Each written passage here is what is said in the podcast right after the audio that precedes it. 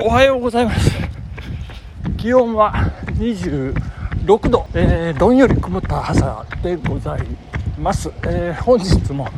えー、昨日と同じケツカッチンでございます。またちょっと朝ね布団の中でもじもじしてしまいました。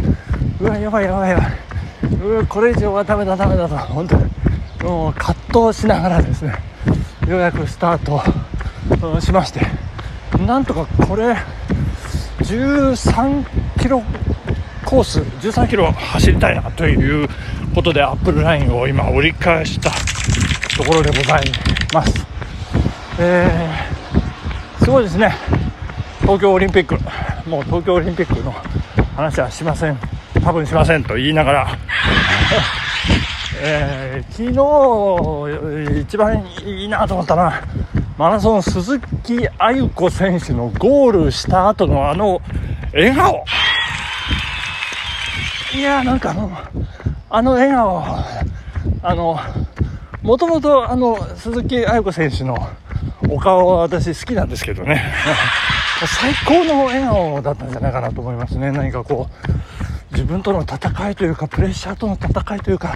まあいろいろあったと思います。怪我に悩まされ、えー、まあ1年。伸びそんな中での、えー、本番のレースを迎えて、えー、後半ねしかも追い上げて順位を上げて、えー、ゴールというですね、え大変素晴らしい、まあ、現時点では、え納得のいくパフォーマンスだったんじゃないかなと思います、あの素晴らしい笑顔をね見れてよかったと思います。そしてちょっと残念だった前田穂波選手ですね。えー、まあ、中盤からこうずるずると順位が落ちていったんですけどやっぱり準備というか調整というかうまくいかなかったのかなっていう、えー、あの爆発的なねど根性ど根性シンデレラが出ませんでしたけどねあの2000私思い起こすと2020年あのコロナコロナと中国で、えー、新型のウイルスがなんて始めた時の2020年の確かあれ2月終わりだったか3月だったか青梅マラソン。でねあのそれ以来あのロードレース出てないんですけどその際、まあ、最後っていう言い方もあれなんですけどコロナ前最後の青梅マラソンのゲストランナー。で走ってましてゲストランナー？違うな招待選手ですね。で、えー、見事優勝女子の部で優勝していましたね、前田選手ね。まあ、その時、表彰台に立つ彼女を見た印象は、えー、細えなーっていう、ね、よくあの細い体で、あれだけのスピード、そしてど根性が出るなと思いましたけどもね、本当に残念でしたね。まあ、あのー、世界のね、強豪がひしめく中で日本選手、果敢にも先頭集団で走ってくれましたけれども増田明美さんの鉄板の解説あのそこまでは大丈夫です。いいですその情報っていうぐらい細かい情報小ネタがいっぱいありまして。そんな中で、えー、これちょっと真面目な情報でなるほどなと思ったのがあの世界ランキングで50位50番の中にケニアの選手が45人いるというですね。もうすごい大変なことだなと。でそのケニアの選手といえども、えー、選手枠は3なわけで。でその3に入れない選手たちがあの国籍を変えてまあいろいろ違う国からあの出場してくるというような格好になってますから、まあ、相当世界の上位あのケニア勢でひしめき合ってる状態ですね。まあ、そんな中で、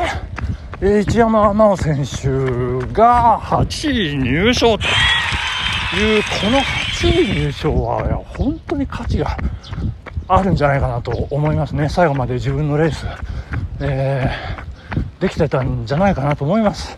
えー、日本国内、国内女子最高記録保持者あということでですね、今の、まあ、日本の女子マラソンの、まあ、トップランナー、がですね力を発揮してくれたということだと思うんですけどもその国内国外ってその多分多分って言っちゃいけませんけど高橋尚子選手だったり野口みずき選手が2時間20分をこう下回る切る切って、えー、出した記録には及ばないものの2時間20分何秒っていうね、えー、そんな記録、まあ、ですから力としてはもう当時の彼女たちと同等の力があるという一山選手なんですけれども世界と戦うとギリギリ入賞と、まあ、ですからまあ科学的、な観点で、冷静に考えるとこの、10年、まあ、20年20年ですかね。で、まあ、ケニア勢が台頭してきて世界のレベルが上がってきてると。1番手から7番手までガーッとね世界、えー、日本のトップの当時の力がまあまあ世界のトップクラスだったんですけども、それが今8位入賞あたりまで来ていると、まあ、逆に言うと世界のレベルがその一山選手の上を上に行ってると。当時の日本最高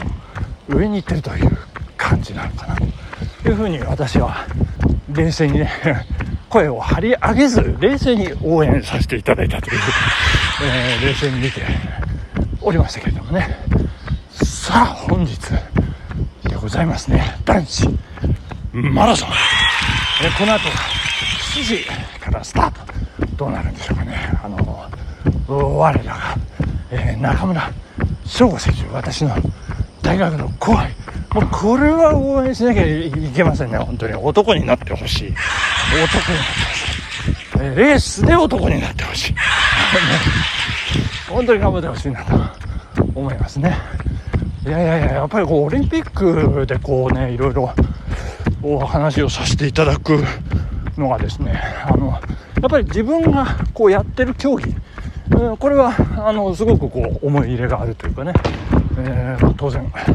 まあ、こんなこんなですあんなですってこの解説もできるんじゃないかなと思うんですけども、まあ、私だったら高校の時テニスやってましたから、まあ、テニスのね、まあ、錦織選手とジョコビッチ、まあ、力の差があるいはしたものの錦織選手手応えをつかんで、えー、まあこれからのあのツアーねトーナメントで力また復活して、えー、戻ってきてくれるんじゃないかっていうきっかけをつかめたとか、まあ、いろいろこうこう喋れたりするんですけどこれスポーツに限らず、あのー、考えますとですね、えー、まあ、落語とかね、落語、落語の世界選手権とかあったりすると、面白かったりなんかするんじゃないかと思うんですけどね、古典落語。どれだけこう、描写を細やかに、そして、えー、滑らかに、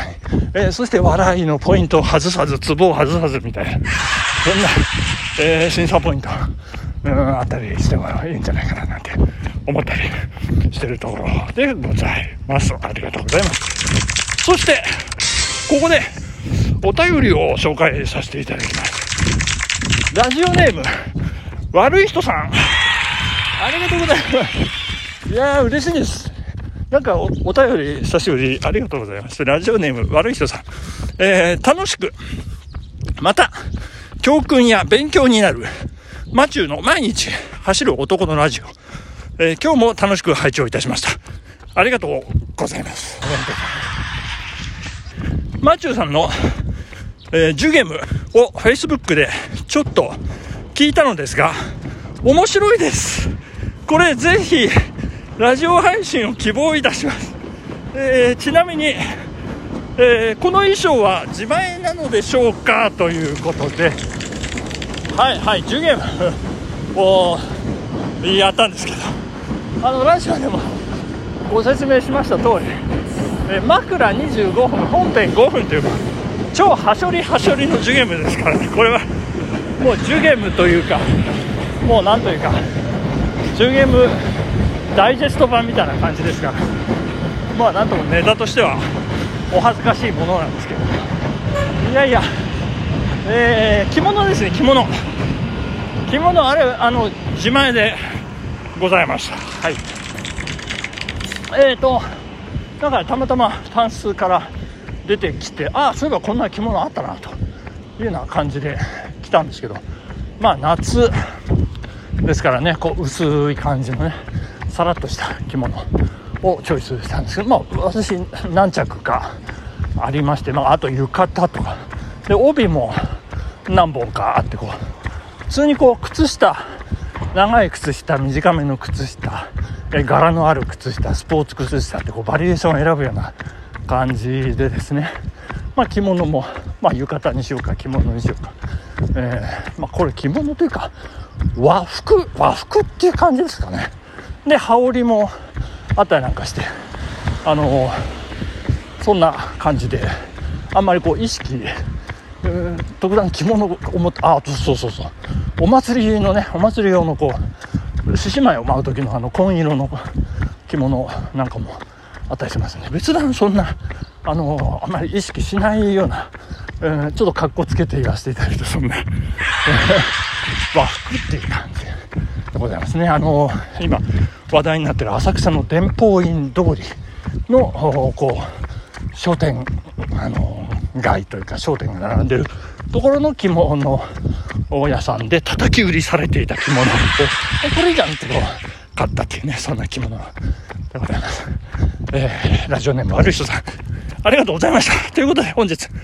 お時間でございます。後半で。さあ男子マラソン7時スタートです。皆さんお楽しみに頑張りましょう。ありがとうございました。